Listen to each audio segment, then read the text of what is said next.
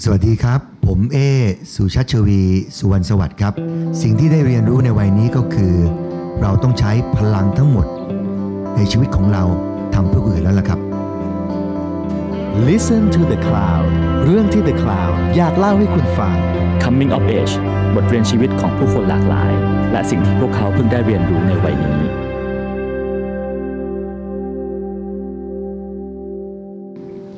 วัสดีครับ นี่คือรายการ Coming of Age ซีรีส์พิเศษนะครับต้อนรับการเลือกตั้งผู้ว่ากรุงเทพมหานคร 2565 ครับ เราจะชวนผู้สมัครผู้ว่ามาพูดคุยกันครับ แต่ว่าจะไม่ได้คุยกันเรื่องนโยบายนะครับ เราจะชวนคุยกันเรื่องจุดเปลี่ยนครั้งต่างๆ ในชีวิตที่ทำให้ท่านเป็นท่านในวันนี้ครับ ซึ่งจะทำให้เรารู้จักผู้สมัครแต่ละท่านในอีกมุมหนึ่งนะครับ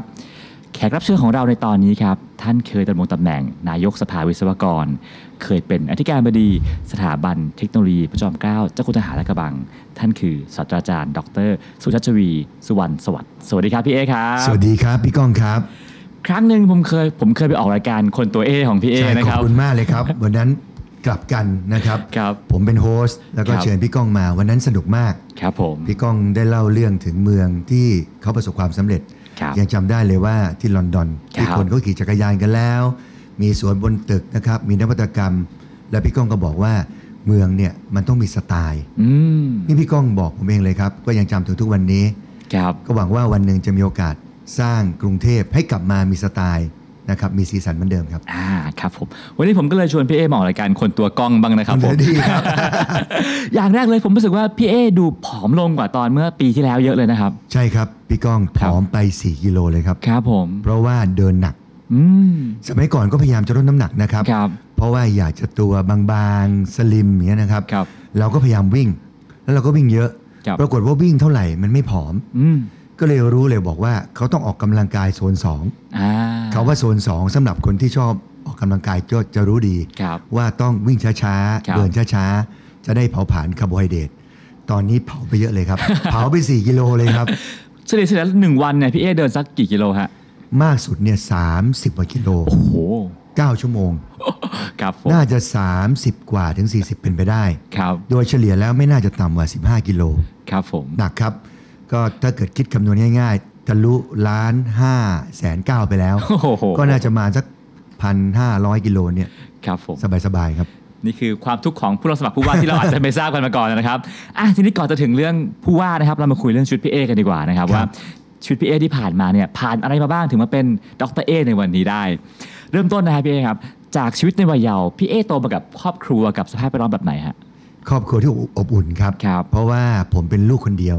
ครับ คุณพ่อคุณแม่ก็เป็นครู อืม เพราะฉะนั้นแล้วเขาก็แบบกับลูกคนเดียวอะเขาแบบประคบประหงมเหมือนไข่ในหิน ครับ เขาก็จะให้ทุกสิ่งทุกอย่างนะครับ แต่ในอดีตมันไม่มีอะไรที่แบบฟุ่มเฟือยแบบนี้นะครับ ครับสมัยก่อนพี่ก้องรุ่นผมไม่มีโทรศัพท์มือถืออม ไม่ได้มีอะไรที่แบบต้องไปหรูหราฟู่ฟ้าอะไร ครับ แต่ที่จำได้ที่เขาให้กับเราก็คือหนังสืออืมพี่ก้องรู้ไหมครับว่าคุณพ่อเนี่ยก็จะสั่งหนังสือพวกนะครับอ่าสารานุกรมอืมสมัยก่อนนี่แบบไม่ได้หาง่ายๆนะครับครับคุณพ่อต้องมาสั่งที่กรุงเทพ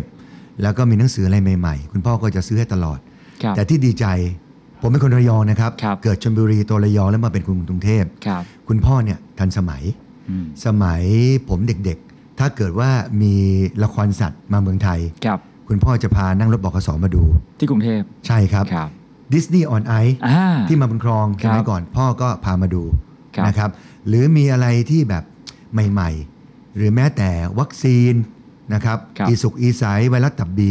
คุณพ่อคอยติดตามตลอด ก็จะอยู่ในครอบครัวที่คุณพ่อคุณแม่เอาใจใส่มากอบอุ่นมากครับ นั่นเป็นชีวิตในวัยเยาว์นะฮะแล้วทีนี้จุดเปลี่ยนแรกในชีวิตพี่เอเกิดขึ้นตอนไหนครับ ตอนที่เขาอยากเข้ามาเรียนกรุงเทพแล้วก็สอบไม่ติดอืม นะครับ เราเรียนหนังสือดีนะครับพี่ก้อง ครับ ถือได้ว่าเป็นตัวท็อปของระยองเลยครับ นะครับมาสอบโรงเรียนเตรียมกับเพื่อนอีก 7 คน ครับ มาในฐานะที่หนึ่งระยองก็ว่าได้นะครับ ครับผม ปรากฏเพื่อนอีก 7 คนติดหมดครับ โอ้โห เหลือแต่เราคนเดียว ครับ ไม่ติดครับ ครับ ซึ่งก็จะว่าไปแล้วเป็นปมมานาน อืม กว่าจะกล้าเล่านี่ก็อายุ 30 แล้วครับพี่ก้อง ครับ เพราะว่าผิดหวัง อืมพ่อแม่ก็ผิดหวัง เพราะอยากให้ลูกมาเรียนโรงเรียนเตรียม จะได้เข้ามหาลัยที่มีชื่อเสียงได้ครับจะได้ประสบความสำเร็จนั่นคือความคิดของเขา นั่นเป็นจุดเปลี่ยนเลยนะครับ รู้สึกว่าทำให้คุณพ่อคุณแม่เสียใจอืมแต่ก็กลับมาเรียนที่โรงเรียนเดิมครับนะครับ แล้วแล้วมันทำให้การใช้ชีวิตในช่วงมปลาย มันเข้มข้นขึ้นหรือมันเปลี่ยนไปยังไงไหมครับจะว่าไปแล้วทุกวิกฤตมีโอกาสครับพี่ก้องครับตอนเรียนมต้นเนี่ยคู่แข่งเยอะมากเลยครับผมกว่าจะมาเป็นที่หนึ่งอืมแต่พอมปลายคู่แข่งไปเรียนเตรียมหมดแล้วครับครับก็เรียนไปก็เรียนสนุกครับครับแล้วก็ชอบเตะฟุตบอล ชอบเล่นกีฬาครับตัวเองก็ชอบเล่นบาสนะครับชอบเตะฟุตบอล แล้วก็เป็นนักวิ่งอ่านนะครับนักวิ่งร้อยเมตรเนี่ยชอบมาก แล้วก็สุดท้ายก็สอบได้ที่หนึ่งของโรงเรียนครับนะครับเพราะว่าคู่แข่งก็หนีไปหมดแล้วครับคราวก็เลยนี้ก็ก็ถือว่าวิกฤตเป็นโอกาสครับ แล้วตอนเข้ามหาลัยละครั้งนี้สำเร็จไหมฮะครั้งนี้น่าสนใจครับพี่ก้องเอ่อวิศวะและกระบังครับให้โควต้าช้างเผือกอ่า นะครับโดยไม่ต้องสอบเอนทรานซ์ครับก็ดีครับ เพราะไม่รู้ว่าสอบแล้วจะติดหรือเปล่าหรือไม่ติดอีกครับนะครับ ก็เป็นโควต้าของกีฬาอะไรครับ เป็นโควต้าเรียนหนังสือดีครับอ่าครั้งนั้นถือว่าเป็นอะไรใหม่นะครับครับวันนี้คำว่าโควต้าช้างเผือกใช้ทุกมหาวิทยาลัยแล้วครับแต่สมัยก่อนวิศวะและกระบังเริ่มที่แรกอืมๆใช้เด็กที่หนึ่งนะครับหรือที่หนึ่งถึงที่สองในจังหวัดใหญ่ๆครับมาสอบสัมภาษณ์เท่านั้น แล้วก็ได้เรียนที่วิศวะและกระบังเลยครับ นั่นก็เป็นจุดเปลี่ยนอีกครั้งหนึ่งครับผได้มเข้ามาเรียนกรุงเทพมาเรียนที่วิศวะและกระบังครับผมอะจากเด็กระยองนะฮะพอเข้ามาถึงกรุงเทพปั๊บแต่ว่าจะบอกว่าแสงสีเสียงก็ไม่ถูกเพราะว่าลาดกระบังอาจจะไม่ได้มีแสงสีเสียงมากนักนะฮะชีวิตเด็กกรุงเทพมันเป็นยังไงมาเปลี่ยนชีวิตพี่เอยังไงครับโอ้เปลี่ยนมากเลยครับ เพราะว่าเคยอยู่กับพ่อกับแม่มาตลอดอ่าคราวนี้มาอยู่กรุงเทพแล้วกรุงเทพนี่โอ้โหทุกอย่างแบครับบมันต่างจากบ้านเราครับนะครับ ถึงแม้ว่าอยู่ลาดกระบัง ก็เถอะครับครับ เราก็จะนัดไปเที่ยวที่แถวบางบุญคลองแถวสยามนะฮะอ่าหรือไม่ก็เซ็นทรัลลาดพร้าวครับยังจำได้ มาอยู่กรุงเทพเนี่ยถึงแม้ว่าคุณแม่เขาห่วงครับเขาก็ให้อยู่กับคุณลุงอืมแต่เราก็บอกแม่ เอ๊ะอยากอยู่หอครับก็มาอยู่หอลาดกระบังครับโอ้โหฮะพี่ก้องชีวิตชาวหอนี่ทำทุกอย่างครับครับ ยกเว้นเรียนหนังสือครับ ชีวิตครับเปลี่ยนครับครับ จะบอกว่าปีหนึ่งเกือบถูกรีไทายโอ้โห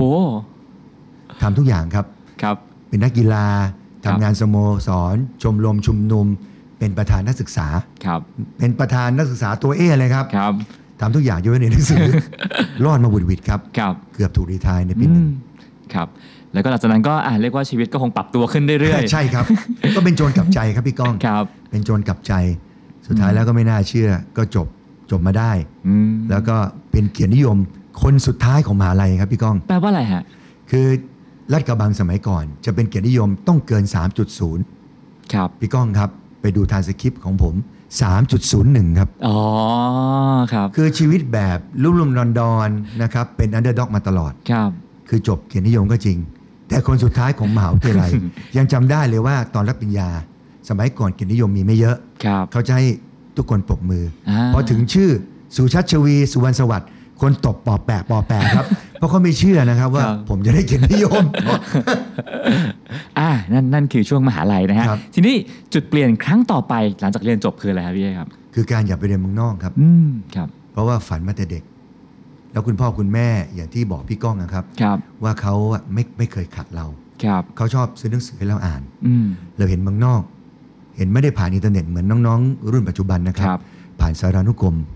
เห็นตึก Empire State ที่สูงที่สุดในโลก ครับ เห็นสะพาน Golden Gate นะครับ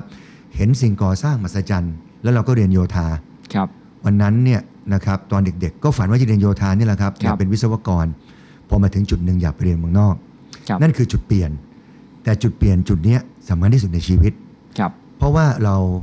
เรียนก็ไม่ได้เก่ง อืม เกียรตินิยมประเภทที่คนสุดท้ายเลย ครับ และภาษาอังกฤษครับพี่ก้อง ครับ ผมสอบ 14 ครั้งกว่าจะผ่าน โอ้ตก โทเฟลแล้วตกอีก เพราะเราไม่เก่งจริงครับๆเป็นจุดอ่อนของตัวผม คือทุกข์ทรมานมาก หลังจากจบเนี่ยก็พยายามเรียนภาษาอังกฤษ พยายามสอบ พยายามสมัครมหาวิทยาลัยครับแต่สุดท้ายแล้วเนี่ยโอกาสมันเปิดอืมคือตอนเรียนอยู่ปี3ปี4ทำโปรเจกต์นะครับจบปี3ปี4ผมทำเรื่องวิธีการแก้ปัญหาการจราจรด้วยอุโมงค์รถไฟฟ้าใต้ดินครับปรากฏทำแล้ว ไปรอพบผู้ว่ากทมครับอาจารย์กฤษดาในวันนั้นครับนะครับ ไปรอตั้งสองสัปดาห์ สุดท้ายได้พบ นั่นคือจุดเปลี่ยนเลยครับครับทำให้มีโอกาสได้ไปเรียนหนังสือต่อทำไมแล้วก็ล่ะฮะทำไมทำไมถึง เพราะว่าวันนั้นครับอยากจะเล่านิดหนึ่งครับครับมันเป็นผมจุดเปลี่ยนในชีวิตสำคัญที่สุดเลยครับ หลังจากที่ทำโปรเจกต์ส่งอาจารย์แล้ว ก็อยากให้กรุงเทพมีรถไฟฟ้าใต้ดินอืมวันนั้นยังไม่มี BTS นะครับครับ วันนั้น 30 ปีที่แล้ว ก็ไปรอพบผู้ว่า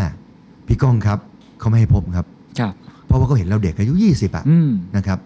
ปรากฏว่าผมตื้อครับ ครับ ไปเฝ้าทุกวันเลย ครับ จนสัปดาห์ที่สองครับ เขายอมแพ้ใจเราอืม เขาให้เราพบผู้ว่ากทมได้ ครับ สุดท้ายก็ได้พบ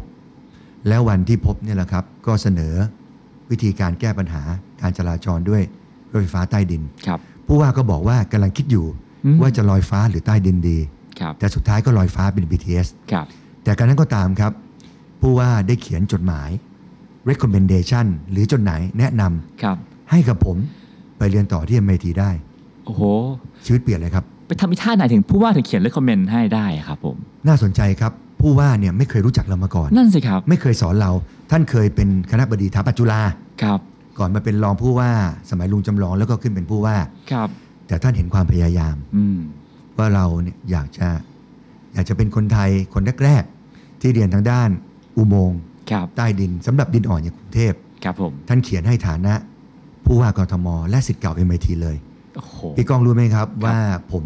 เป็นเพื่อนทางจดหมายกับท่านครับจนท่านเสียชีวิตอืมและนั่นแหละครับคือจุดกำเนิดทำไมถึงอยากเป็นผู้ว่ากทมอ่านันับตั้งแต่วันนั้นแหละครับเป็นความประทับใจจริง ครับผม ทีนี้อะพี่เอก็ไปเรียนต่อ MIT นะฮะ แล้วก็ใช้ชีวิตเห็นโลกอีกครั้งหนึ่งที่อเมริกา การไปอยู่อเมริกาเนี่ยมันเปลี่ยนชีวิตเปลี่ยนมุมมองเรายังไงบ้างครับพี่เอๆเปลี่ยนเยอะเลยครับ เพราะว่าคนในต่างประเทศเขาเป็นผู้ใหญ่มากกว่าเรา ครับ เด็กๆเขาก็ต้องทำงานแล้วไม่ได้อยู่กับพ่อกับแม่อืมเด็กอายุ 18เขานี่เป็นผู้ใหญ่มาก ครับ แล้วเราไปเรียนตอนอายุ 21 22นะครับเราก็ต้องอยู่คนเดียวครับเราต้องพึ่งพาตัวเองให้ได้แรกๆคุณแม่ส่งครับคุณแม่ก็ส่งให้ไปเรียน ปริญญาโทนะครับเราก็ต้องดูแลเกี่ยวกับเรื่องค่าใช้จ่ายนะครับ มีเวลาก็ต้องทำงานนะครับ พอมาเรียนที่ MIT ตอนนี้ประชาชนส่งครับได้ทุนรัฐบาลไทยครับแต่ก็ต้องทำงานทำงานตู้จดหมายครับโอ้โหกว่าจะได้ตังค์แทบตายเลยครับ เพราะจดหมายมาก็ต้องสอดให้รู้ว่าบ้านไหนนะครับเลขที่เท่าไหร่ครับนั่นก็รู้สึกว่ากว่าจะได้เงินมาแต่ละบาทนี่มันไม่ง่ายเลยครับแล้วก็ต้องอยู่คนเดียวให้ได้ แล้วก็ที่ถือว่าเป็นจุดเปลี่ยนก็คือที่ MIT เรียนหนักมากพี่ก้องครับเรียนหนักสุดๆครับครับชีวิตเราก็เปลี่ยนนะครับ เพราะว่าเราแทบไม่ได้นอนเลยอืมความเครียดก็สูง ให้ย้อนกลับไปก็ไม่ไปแล้วครับ เราคิดว่าครั้งเดียวก็พอแล้วครับนั่นก็เป็นจุดเปลี่ยนที่เราได้ทำอะไรสุดๆจริง ๆ ครับอ่านั่นเป็นเรื่องของ part ดูจะเป็น part วิชาการซะเยอะนะฮะใช่ครับมี part บันเทิงไหมครับไปอยู่อเมริกาโอ้เยอะครับครับเพราะว่า เป็นคนสนุกสนานครับเป็นคนที่ชอบทำกิจกรรมครับ part บันเทิงก็คือชอบทำกิจกรรมอืมพี่ก้องรู้ไหมครับ ผมมาอยู่ที่ MIT เนี่ยค่าที่พักแพงมากครับบอสตันเป็นเมืองเศรษฐีครับเป็นเมืองคนรวยสุดอืมๆมีฮาร์วาร์ดมี MIT ครับส่วนใหญ่ก็เป็นลูกคนมีสตังค์นะครับครับเรานักเรียนทุนแล้วครับ ไปเช่าอพาร์ตเมนต์เนี่ยเชื่อไหมครับ เมื่อ 20 ปีที่แล้วเนี่ย เดือนละเป็นแสนนะฮะโหแพงครับ เราอยู่ไม่ได้หรอกครับ เราต้องไปอยู่หอมหาวิทยาลัย ครับหอมหาวิทยาลัยเนี่ยไม่ได้อยู่ง่ายๆ เพราะมันจำกัดครับ นะครับ ผมต้องอยู่กับเพื่อนอีกห้าคน แต่ว่าเขามีแบบนี้ครับครับ ให้เก็บแต้ม ครับถ้าเกิดเป็นหัวหน้าชั้นมี 6 ชั้น ครับก็จะได้อัปเกรดห้องครับมาอยู่ 2 คน ครับผมเนี่ยชั้นหนึ่งเขามีครัวเดียวครับนะครับ ผมก็ทำกับข้าวอืมทำอาหารไทยแล้วประหยัด ครับผมก็แจกเพื่อนอืม ปรากฏเวลาเลือกตั้ง เพื่อนก็เลือกเราครับโอ้เสด็จไปจังหวัดครับ เพื่อนก็ชอบ เพราะว่าครับเราทำกับข้าวทอดไข่ก็อร่อยแล้วอืมนะครับ แล้วก็ชอบทำข้าวหมกไก่นะครับทำแกงจืดแกงอะไรฝรั่งก็ชอบหมดแกงเขียวหวานครับมันก็ทำไม่ยากเพราะมันมีผงสำเร็จรูปอยู่แล้วอืมนะครับเป็นเพื่อนฝรั่งชอบครับเลือกเราเป็นหัวหน้าชั้นอืมยังจำได้เลยครับชั้นครับ6แล้วก็เติบโตมาเรื่อยๆ จนเป็นหัวหน้าก็เลยได้มีห้องอยู่ ครับแต่ที่เขาชอบผมมากก็คือ แต่ละชั้นเขาก็มีหัวหน้าชั้นครับ ส่วนใหญ่แล้วเนี่ยชั้นอื่นเนี่ยเขาจะเอาเงินมาเนี่ยพาเพื่อนไปกินนู่นกินนี่ครับ ไปกินข้างนอกเนี่ย มันกินได้ไม่กี่ครั้ง อืม เพราะมันแพง ครับ แต่ผมก็คือผมทำกับข้าวเอง อ่า ผมก็ไม่ได้เลี้ยงเฉพาะชั้น ครับ 6 ผมก็เลี้ยงชั้น 1 2 3 4 5 6 เลย อืมเพราะว่าในเงินจำนวนเดียวกัน ครับ ผมทำเองนะครับ ก็ครับมีน้อง ๆ คนไทยมาช่วย อืม ผมก็ซื้อเสียงได้มากกว่า เรียกว่ารู้จักการหาเสียงตั้งแต่สมัยเด็กเลยนะฮะที่พูดเล่นๆนะครับครับผมเพื่อนๆก็จะจำได้อ่าจำชื่อผมได้ตลอดครับเพราะว่าไม่ได้ดูแลเฉพาะชั้น 6 ดูแลทุกชั้นเลยอ๋อเนี่ยแหละเสน่ห์ของความเป็นคนไทย ก็จัดกิจกรรมวันฮอลโลวีนอะไรเงี้ยครัครับบพี่ก้องพี่ก้องอาจจะจินตนาการไม่ออกครับครับผมเคยเป็นเป็นดาวของฮาโลวีนมาแล้วอืมเป็น King of Halloween มาแล้ควรับผมแต่งตัวเป็นผีอะไรครับ พี่ก้องฮะวันนั้นเนี่ยนะครับ ผมเนี่ย เพ้นตัวเองฮะครับ ให้น้องเพ้นครับถอดเสื้อครับ แล้วก็เพ้นเลยฮะครับครึ่งบนนี่เป็นแบบเพ้นเป็นแบบตัวเป็นกะโหลกเป็นผีเลยฮะอ่าเรียกว่าใจถึงจริง ๆ จะสนุกก็สนุกเต็มที่อะครับ ครับผมนั่นคือชีวิตที่อเมริกานะฮะใช่ครับแล้วก็พอกลับมาอยู่เมืองไทยครับนะฮะชีวิตเป็นยังไงบ้างครับ เปลี่ยนไหมครับ เปลี่ยนครับพี่ก้อง เพราะว่าผมอยู่อเมริกานานนะครับครับเรียนปริญญาโทสองใบปริญญาเอกอีกใบหนึ่งนะครับ กลับมาเมืองไทยชีวิตเปลี่ยน แล้วก็กลับมาเป็นอาจารย์ด้วยครับผมโอ้โห เมืองนอกนี่ตรงเวลาเป๊ะเลยครับนะครับ อาจารย์นี่เข้าตรงเวลาเป๊ะครับและออกตรงเวลาเป๊ะครับแล้วเด็กก็ตรงเวลาเป๊ะอืมทุกอย่างเป๊ะหมดครับแต่พอมาเมืองไทยครับเรามาตรงเวลาเด็กยังไม่มาเลยครับกำสนองไหมฮะอาจารย์ ก็กรรมสนองเพราะตอนที่เราเรียนแล้วก็เป็นเหมือนกันครับตอนเราเรียนเนี่ยก็โดดเหครัมืบอนกัน นี่พูดอย่างนั้นจริงๆนะกรรมครับสนองเพราะตอนเป็นเด็กตอนที่เรียนไล่กระบังก็ เกเรครับครับ ก็เห็นเลยว่าอืมเมืองนอกเขามีวินัยเรื่องการตรงต่อเวลามากครับๆของเราก็อาจจะน้อยไปหน่อยครับอันนี้ที่เห็นได้ชัดเจนสองก็คือความเป็นผู้ใหญ่ความเป็นมืออาชีพของทั้งอาจารย์และลูกศิษย์ครับ อาจารย์เนี่ยเขาให้กันเขาให้กันบ้านเยอะครับอืมที่อเมทีนี่กันบ้านทุกอาทิตย์อืมคือการให้กันบ้านเนี่ยคนที่เหนื่อยคืออาจารย์นะครับอ่าต้องตรวจต้องตรวจครับ แต่เมืองไทยก็ให้บ้างไม่ให้บ้าง ยิ่งให้มากเด็กยิ่งเกลียดอ่า ไม่ค่อยให้เด็กชอบครับแต่เมืองนอกไม่ใช่อืมเขามีศักดิ์ศรีเขามีวินัยครับการบ้านจะเยอะ แต่พอมาอยู่เมืองไทยให้การบ้านเยอะเด็กเริ่มบ่นแล้วครับครับนะครับ อันนี้เห็นได้ชัดเลย แล้วก็เรื่องของบรรยากาศการทำงานครับบรรยากาศทำงานของเมืองนอกเนี่ยเขาจะเป็นแบบ professional เป็นมืออาชีพมากครับจะไม่มีใครยุ่งเรื่องใครอืมพี่ก้องครับคือทุกคนทำหน้าที่ของตัวเอง นะครับแล้วก็ไม่อยากรู้อยากเห็นเรื่องคนอื่นครัอับนนี้เห็นได้ชัดครับเราอยู่เมืองนอกมานานครับแต่พอกลับมานี่ก็สงสัยเหมือนกัน แต่ยินคนนู้นคนนี้นินทาอะไรกันบ้างนะครับครับตอนนี้ก็ชินแล้วล่ะครับอืมครับผมอะทีนี้พอพี่เอเป็นอาจารย์ที่ลาดกระบังนะครับที่คครัณะบวิศวะนะฮะแล้วอยู่ดีก็ข้ามขั้นไปเป็นอธิการบดีเลย ไม่ได้ข้ามหรอกครับพี่ก้อง ผมเนี่ยไต่เต้าเลยครับกลับมาตอนอายุ29 30ครับมาเป็นผู้ช่วยอธิการ ฝ่ายวิชาการ แล้วไม่มีคณะบดีอะไรบ้างเลยเหรอครับครับ แล้วก็จากนั้นก็มาเป็นหัวหน้าภาคอ๋อหัวหน้าภาคสำคัญนะครับครับมาเป็นหัวหน้าภาควิศวกรรมโยธาครับที่ผมจบนี่แหละอืมจากหัวหน้าภาคก็ขึ้นเป็นคณะบดีวิศวะอ๋อเป็นคณะบดีก่อนใช่ครับครับถือว่าครั้งนั้นเป็นคณะบดีวิศวะที่อายุน้อยที่สุดคนหนึ่งอายุเท่าไหร่ครับ 30 กว่าเองครับอืมครับนะครับ แล้วจากคณะบดีวิศวะก็ขึ้นเป็นอธิการ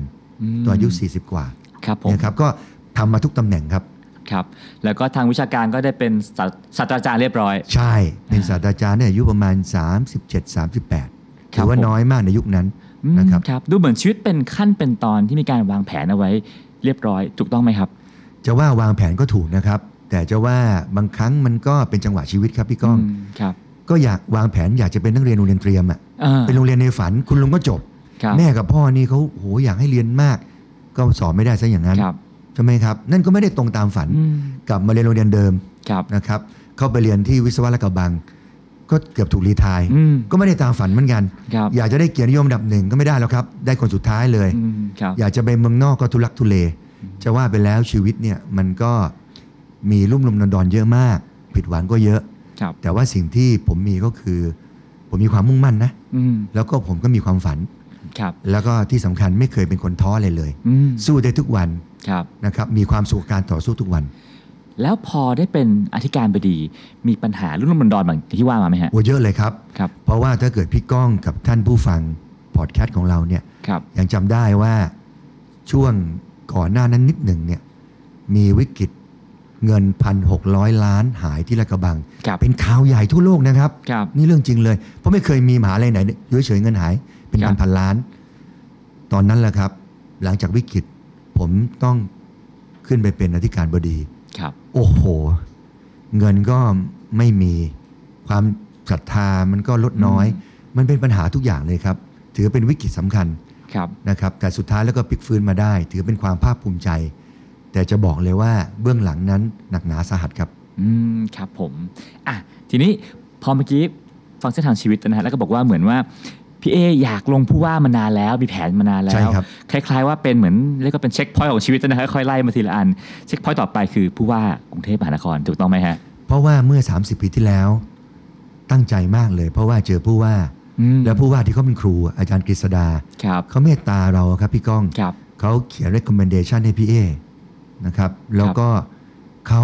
ให้ความสำคัญกับอืมสิ่งที่เรานำเสนอครับเรื่องการก่อสร้างรถไฟฟ้าใต้ดิน เส้นแรกที่จะมาแก้ปัญหาการจราจรครับแต่ตอนนั้นเนี่ยเราเก็บไว้ในใจอืมสังคมไทยพี่ก้องนะครับ มันไม่เหมือนต่างประเทศ คือเราอยากให้เด็กเนี่ยแสดงออก แต่ถ้าเกิดเด็กไทยบอกว่าอยากจะเป็นผู้ว่าครับอยากจะเป็นนายก อยากจะเป็นนักบินอวกาศครับอยากได้โนเบลไพรส์โดนครับทุบก่อนเลยครับแต่เมืองนอกไม่ใช่นะครับอืมเขารู้สึกว่าเด็กถ้าเกิดฝันไกลเนี่ยเป็นเรื่องดีอืมเพราะว่าจะพัฒนาตัวเองครับผม ผมก็เก็บความฝันนี้เงียบๆคนเดียวครับมานาน แล้วก็ซุ่มพัฒนาตัวเอง อย่างที่พี่ก้องทราบครับ ก็ถือว่ามาถึงจุดสูงสุดทางด้านวิชาการ ทางด้านครับการบริหาร หรือทางด้านวิชาชีพ ทางด้านวิศวกรครับ วันนี้มันจังหวะมันเปิดครับอืมเพราะว่ามันจะมีการเลือกตั้ง แล้วก็มีความมั่นใจว่าศักยภาพหรือความมุ่งมั่นที่เราสะสมมาเนี่ยไม่ใช่ว่าเราอยากจะมาเป็นผู้ว่าแล้วครับครับ เพียงแต่ว่าตำแหน่งผู้ว่ามันทำให้เราใช้ศักยภาพที่เรามีทั้งหมดอืมเราได้แก้ปัญหากทม แล้วก็เป็นงานที่เราถนัดจริง ๆ ครับครับผมทีนี้การสมัครผู้ว่ายุคนี้ก็มีทางเลือกเยอะนะครับครับมีทางเลือกทั้งลงสมัครอิสระก็ได้ หรือว่าสมัครพรรคการเมืองต่างๆ ก็ได้ทำไมพี่เอถึงลงกับประชาประชาธิปัตย์ครับ ต้องบอกอย่างนี้เลยครับ คือผู้ว่าทำงานคนเดียวไม่ได้พี่ก้องครับคือระบบประชาธิปไตยอะเขาออกแบบมาแล้วอืมว่าต้องมีเรียกว่าต้องมีเป็นทีมครับถ้าเกิดพี่ก้องมาเป็นนายก แต่พี่ก้องไม่มีสสเลยอืมยังแค่แถลงนโยบายพี่ก้องก็สอบตกแล้วครับครับยังไม่ต้องรอถึงทำงานแล้วครับอืมมันเหมือนกัน ผู้ว่ากทมในความเป็นจริงนะครับพี่ครับก้องทำงานคนเดียวไม่ได้หรอกครับอืมมันต้องมีทีมสกครับ นั่นหมายความว่าสิ่งที่ถูกต้องการกลัดกระดุมเม็ดแรกเนี่ยมันต้องสังกัดพรรคการเมืองอ่าต้องมีทีมครับแล้วสกเนี่ยก็เหมือนคนในพื้นที่ของเราอืมคนชาวบ้านเขาเข้าถึงได้ครับเข้าถึงง่ายอืมและรู้ปัญหาจริง ๆนะครับสองทำไมต้องเป็นประชาธิปัตย์ครับประชาธิปัตย์ให้โอกาสผมนะฮะครับ นะครับให้อิสระเลยครับพี่ก้องมครับอิสระในการนำเสนอวิสัยทัศน์อืมของผมบอกชัดเลยว่า เปลี่ยนกรุงเทพเราทำได้อืมคิดเองเลยครับครับ และจะต้องเปลี่ยนกรุงเทพเป็นเมืองสวัสดิการที่ทันสมัยต้นแบบของอาเซียนครับ วิธีการดำเนินนโยบาย วิธีการหาเสียงต่างครับๆรวมอิสระหมดเลย รวมทั้งทีมบริหารก็เป็นอิสระหมดครับแบบเนี้ยก็เลยคิดว่าแหมมันมันเหมาะนะครับครับผม และผมว่าอันนี้เป็นเรื่องธรรมดาของวงการการเมืองนะครับ ที่ใครก็ตามที่โดดลงมาปุ๊บจะถูกรับน้องเสมอครับนะครับ จะถูกขุดแต่เอาผมโดนมากกว่านั้นเยอะหน่อยนะครับครับข่าวจริงบ้างไม่จริงบ้างมากันเต็มเลยฮะข่าวแรกที่พี่เอโดนเข้าไปนะฮะผมผมผมมาเป็นชุดเลยนะฮะครับวันแรกที่เจอเข้าไปเนี่ยครับรู้สึกไงบ้างฮะก็จะว่าไปแล้วก็ตกใจเหมือนกันนะครับครับ เพราะว่ามีคนปลุกตั้งแต่เช้าเลย ว่าเจอข่าวครับนะครับทั้งทั้งที่ว่าเป็นเรื่องที่เราไม่ได้เจตนาไม่ได้มีอะไรเลยครับนะครับ แล้วละในการออกมาเป็นบุคคลสาธารณะอืมพี่ก้องสำคัญที่สุดก็คือ มันไม่เหมือนตอนที่เราเป็นคนธรรมดา เป็นวิศวกรหรือเป็นนักวิชาการ การตอบโต้กันเป็นเรื่องปกติอ่าถ้าเกิดเอาหลักวิชาการมา แต่ว่ามาเป็นบุคคลสาธารณะในการเมืองเนี่ยมันเป็นเรื่องอารมณ์ซะเยอะครับมาแล้วสิ่งสำคัญที่สุดก็คือเราต้องทนให้ได้พี่ก้องอืมแล้วผมก็บอกพี่ก้องนะครับว่าผมทนได้ครับถึงแม้ว่าโดนหนักกว่าคนอื่นเลยครับครับโดนมากที่สุดเลยครับ อาจจะเป็นเพราะว่าเราไม่เคยเข้ามาการเมืองอืมก็เขาก็เลยรับน้องหนักหน่อย ครับ เพราะพี่ก้องเห็นว่าผู้สมัครคนอื่นเนี่ยเคยอยู่ในแวดวงการเมืองมาโชคโชนมาแล้วแทบทุกคนครับ นะครับ เคยผ่านการถูกขุดมาแล้ว หรือก็เป็นคนที่เขาคุ้นหน้าคุ้นตามาอ่าก่อนครับ นะครับอืมครับ พี่เอก็ทนเอาใช่ไหมฮะ ครับ พี่ก้องเป็นผู้ว่าจริง ๆ แล้วหนักกว่านี้นะ ครับผมมเชื่อได้ว่าถูกด่าทุกวันแน่นอน ครับ อันเนี้ยแหละเป็นบทพิสูจน์ ว่าเราทนได้ครับ ถึงเวลาเป็นผู้ว่าเนี่ยเราต้องทนได้แล้วทำได้ตลอดด้วยครับเพราะมันหนักกว่านี้ เพราะต้องไปเปลี่ยนแปลงคนนู้นคนนี้ ต้องไปขัดใจคนนู้นคนนี้บ้างครับอะเพื่อเพื่อประโยชน์ส่วนรวม หนักกว่านี้เยอะครับ นี่เป็นแค่บททดสอบเบาๆเท่านั้นเองครับ แล้วถ้าผู้ว่าเป็นอาชีพที่ถูกด่าทุกวันทำไมพี่เอถึงอยากเป็นล่ะครับ อยากเห็นการเปลี่ยนแปลงไงพี่ก้องครับอืมพี่ก้องก็อยากเห็นอืมบ้านนี้เมืองนี้มันต้องเปลี่ยนอะครับ ผมคุยกับพี่ก้องครั้งที่แล้วผมจำได้เลย พี่ก้องเล่าว่า พี่ก้องไปโตเกียว พี่ก้องไปอัมสเตอร์ดัมครับผมถามพี่ก้องชอบเมืองอะไร อืม พี่ก้องบอกอัมสเตอร์ดัมพี่เอ้นะครับ ชอบลอนดอนชอบอ่าโตเกียว ครับพี่ก้องจำได้เปล่าจำได้ครับจำได้นะครับพี่ก้องบอกทุกเมืองนะพี่เอ้มันมีเสน่ห์ อืมแล้วการเดินทางอะมันมีอิสรภาพ มันมีสไตล์ ครับ พี่ก้องบอกว่ากรุงเทพมันต้องมีสไตล์อืม นะครับ เหมือนกันนะพี่ก้องหแล้วเราพูดไปแล้วไม่ได้ทำอะมันอืจะมได้ไหม ครับ แล้วกรุงเทพเนี่ยที่พี่ก้องเล่าให้พี่เอฟัง ครับ มันงานทางด้านช่างซะเยอะอืมนะครับ ปะผัวครับถนนสุดฟุตบาทพังอืมนะครับ เรื่องป้ายล้ม โรงงานระเบิดนะครับ น้ำท่วมการจราจร มันงานถนัดของผมทั้งนั้นเลยอะ่ะครับมันงานที่เราทำมาทั้งชีวิตครับและยังไม่รวมถึงเรื่องการศึกษาที่เราก็ทำทั้งชีวิตอืมเรื่องสาธารณสุขพี่กองทราบว่าผมสร้างโรงพยาบาลสร้างเครื่องมือแพทย์อืมมันตรงอะ่ะครับนะครับ อยากทำอืมแล้วครับรู้สึกว่าเราทำได้เรื่องนี้เรื่องนี้ได้ดีอะอืมนะครับครับผมทุกวันนี้คนคนเรามักจะรู้จักกันผ่านสื่อเป็นส่วนใหญ่นะครับ เช่น รู้จักพี่เอก็ผ่านสื่อเห็นข่าวต่างๆพี่เอตัวจริงเนี่ยนะฮะต่างจากพี่เอที่เราเห็นในสื่อยังไงบ้างครับ ต้องขึ้นอยู่ว่าสื่อไหนนะครับพี่ก้องครับนะครับครับเพราะว่าสื่อโอ้ก็ว่าเขาไม่ได้แล้วครับครับ พี่ก้องก็ทราบ เดี๋ยวนี้ก็มันก็มีหลายฝักหลายฝ่ายครับนะครับ ผมบางทีก็ไม่ได้รับความเป็นธรรมรู้สึกน้อยใจเหมือนกันนะครับหรือรู้สึกเหมือนถูกรังแกเหมือนกันครับว่าอะไรเนี่ยงงนะครับ ดึงไม่ให้ทัวร์ลงประจำอ่าแต่ก็บอกเหมือนคำถามที่แล้วคือต้องทนให้ได้ แต่ผมอันดับแรกก็คือเป็นคนที่เป็นตัวของตัวเองครับผมพี่ก้องก็ครั้งที่แล้วไม่ได้เจอกันอืมก็จะเห็นว่าเป็นตัวของตัวเอง มีสไตล์ของตัวเองครับนะครับ คิดว่าเป็นตัวของตัวเองนะครับสองก็เป็นคนสนุกสนานอืมนะครับครับผมช อบทั้งวิทย์ทั้งศิลป์ครับ ถึงแม้เป็นวิศวกรมากเลยนะ เป็นวิศวกรที่แบบวิศวกรวิศวกรครับ แต่ชอบงานศิลปะ ชอบความสวยงาม ชอบดนตรีอืมนะครับ ชอบอ่านหนังสือมากนะครับ ชอบดูหนังชอบฟังเพลง ชอบร้องเพลง รู้สึกว่าตัวเองเป็นคนสนุกอืมแล้วก็เป็นคนง่ายครับๆนะครับใช้ชีวิตง่าย ๆ มีความสุขง่าย ๆ ครับ อืมครับผม ทีนี้มาถึงเคราะห์ซ้ำกรรมซัดแล้วกันนะฮะอีก อีกต่อเนื่องมาคือว่าอยู่ดีๆพักที่พี่เอสังกัดก็ด้านมีข่าวใหญ่ ซึ่งก็เป็นข่าวที่เป็นผลลบกับการหาเสียงด้วยนะครับ ผมจะถามพี่เอว่าเหตุการณ์นี้สอนอะไรพี่เอบ้างครับ สอนว่าโลกวันนี้ไม่มีอะไรคาดเดาได้ครับ ข้อแรกครับพี่ก้องเราก็ไม่รู้นะพรุ่งนี้มันจะเกิดอะไรขึ้นครับมันอาจจะมีเรื่องดีๆเกิดขึ้นเยอะก็ได้นะอืมหรืออาจจะมีเรื่องเศร้าสะเทือนใจเกิดขึ้นครับเหมือนที่เกิดขึ้นกับเราก็ได้ ว่าอืมมันเป็นเรื่องที่สะเทือนใจมากอะครับ พี่ก้องเราเป็นพี่ดูสิแบบไม่เกี่ยวอะไรกับเราเลยอะอืมมึนตึ๊บเลยนะคครัรับบสะเทือนใจเสียใจ มันก็บอกว่าโลกวันนี้ไม่มีอะไรแน่นอนอืมนะครับ แต่อย่างไรก็ตามสำคัญที่สุดคือตัวเรา เราต้องอยู่ให้ได้นะครับ แล้วต้องอยู่ด้วยความมุ่งมั่นตั้งใจจริง ๆ เชื่อนะพี่ก้องว่าถ้าเกิดเรามีความมุ่งมั่นตั้งใจจริงๆ อันนี้พูดแบบจากใจนะ ไม่ใช่พูดแบบการเมืองเลยนะ ครับ คนเราถ้าเกิดมุ่งมั่นตั้งใจนะทำอะไรอะ สุดท้ายมันต้องเกิดผลนะอืมเพราะว่า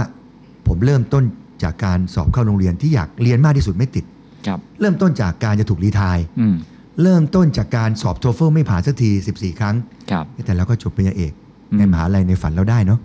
นะครับฉันได้ฉันนั้นบางครั้งวิกฤตมันอาจจะสร้างโอกาสดีๆ ในอนาคตก็ได้นะครับพี่ก้อง ครับผม อะทีนี้มาถึงเรื่องการลงพื้นที่หาเสียงกันบ้างนะครับ การในช่วงประมาณสักหกเดือนที่ผ่านมานะครับพี่เอได้ทำอะไรที่ในชีวิตนี้ไม่เคยทำมาก่อนบ้างครับ โอ้โห เยอะเลยครับครับ คือได้เจอคนที่บางครั้งเราไม่เชื่อว่าเราจะได้เจอครับพี่ก้องรู้ไหมว่า ผมเจอคนตายต่อหน้าต่อตาผมอะอ่าอันนี้ผมช็อกมากเลยครับครับ ผมไปในชุมชนกลางกรุงเทพเลยครับครับ ตรงข้ามไปโรงพยาบาลชื่อครับดังเลย ผมกำลังยกมือไหว้ คือครับไปไปสวัสดีแนะนำตัวสวัสดขณะที่ก้มลงยกมือไหว้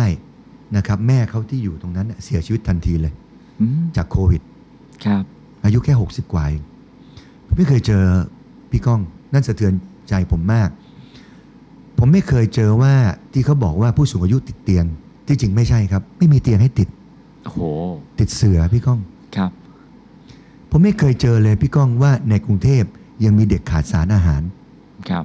ผมมีลูกสามขวบครึ่ง ผมก็จะอุ้มลูกผมทุกวัน ผมรู้น้ำหนักตัว ผมมาอยู่ในชุมชนผมก็อุ้มเด็กนะครับสี่ขวบตัวเบาหวิวเลยอืมเพราะว่ากินไม่อิ่ม ครับ เพราะว่ากทมให้ 20 บาทต่อหัว จะกินอะไรอะ่ะอืมนมก็ไม่พอ คือผมเห็นในสิ่งที่สมัยก่อน ที่เราคิดว่าความลำบากที่เรามองเห็น ผ่านสายตาเรานะครับ ผ่านช่วงชีวิตเราเนี่ย แต่ความลำบากจริง ๆ มันมากกว่านั้นเยอะพี่ก้องครับแล้วนี่เมืองหลวงของประเทศไทยอะคือมันสะเทือนใจจริงคือคนกรุงเทพลำบากมาก ๆ กรุงเทพไม่ใช่ย่านปทุมวันครับ กรุงเทพไม่ใช่สาทรกรุงเทพไม่ใช่ทองหล่อนะอืมหรือกรุงเทพไม่ใช่แค่ลาดกระบังนะกรุงเทพมีอะไรลึกมากกว่านั้นเยอะ แล้วผมเดินไปทุกเขตทุกพื้นที่อืมเห็นเลยว่าคนกรุงเทพเป็นน่าสงสารมากครับพี่ก้อง อันนี้คือสิ่งที่ผมเห็น แล้วก็รู้สึกสะเทือนใจครับอืมครับผม แล้วมีสิ่งอื่นๆที่พี่เอได้ทำนอกจากนี้ไหมฮะทำเยอะเลยครับพี่ก้องครับ เราจะมาอาสาเป็นผู้ว่าอืมบางคนก็บอกเดินหาเสียงอืมแต่ว่าสามสี่เดือนแรกเนี่ย กว่าจะสมัครนี่ก็ จะมีนาเมษาใช่ไหมครับครับ ประกาศตัวตั้งแต่วันที่ 13ธันวาไม่ได้ไปหาเสียงเลยครับพี่ก้องครับลงไปพื้นที่ไปดูปัญหาอืม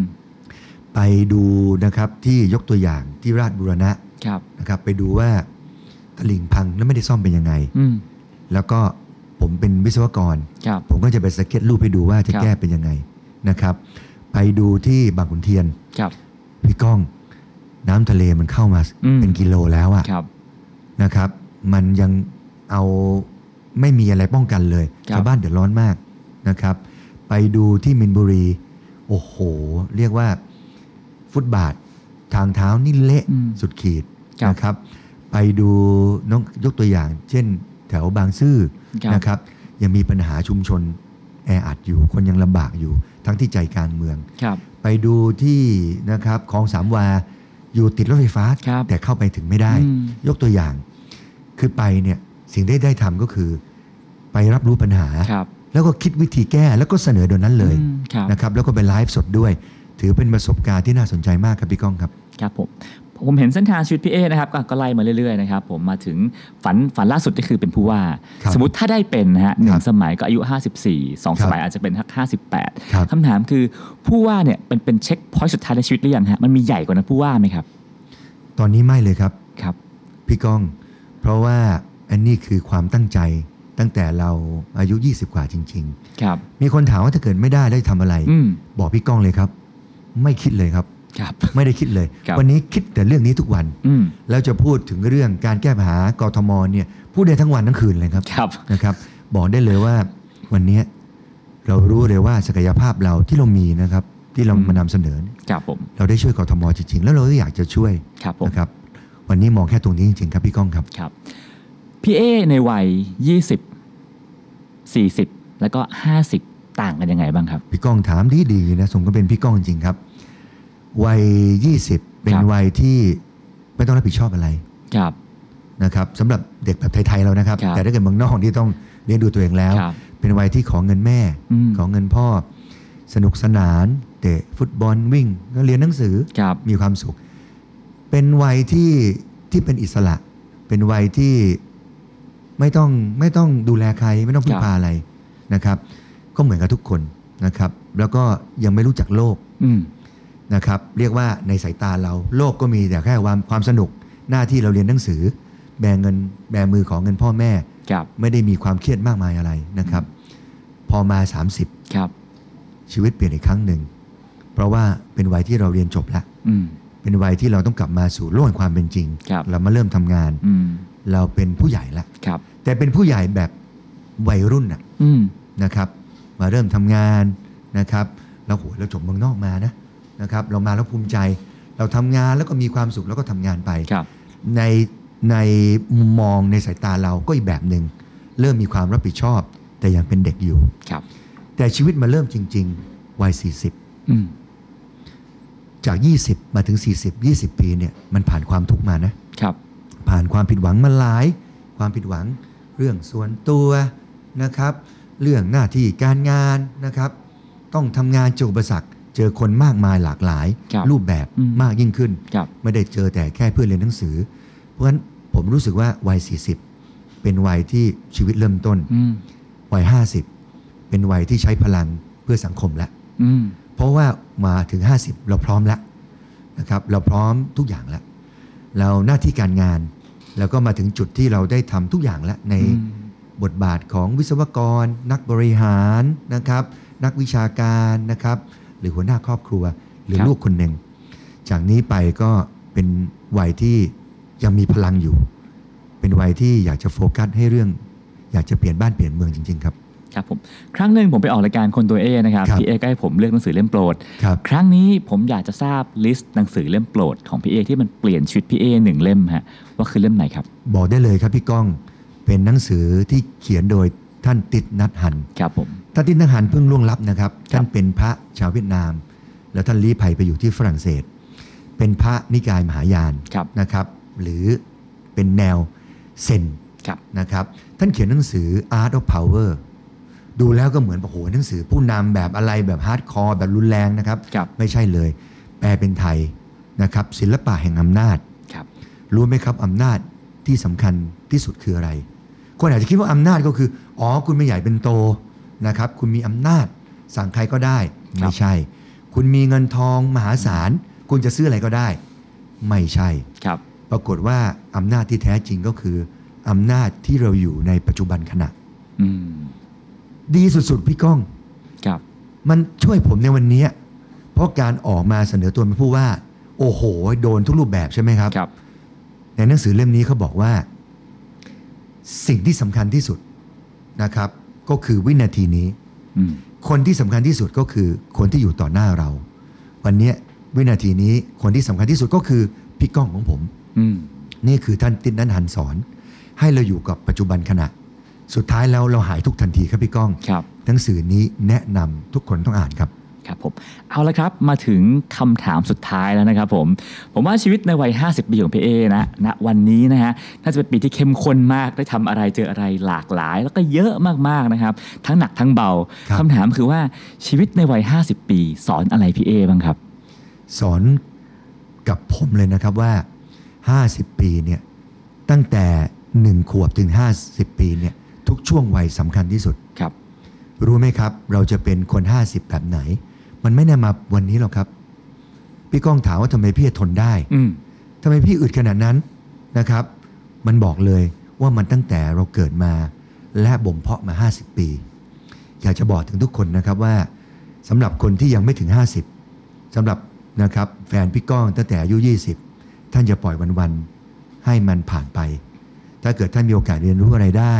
ท่านมีโอกาสทำอะไรดีๆ ท่านต้องทำท่านมีโอกาสทำงานยากๆ แค่ไหน ท่านต้องทำเพราะงานยากๆ ถึงแม้มันเป็นอุปสรรค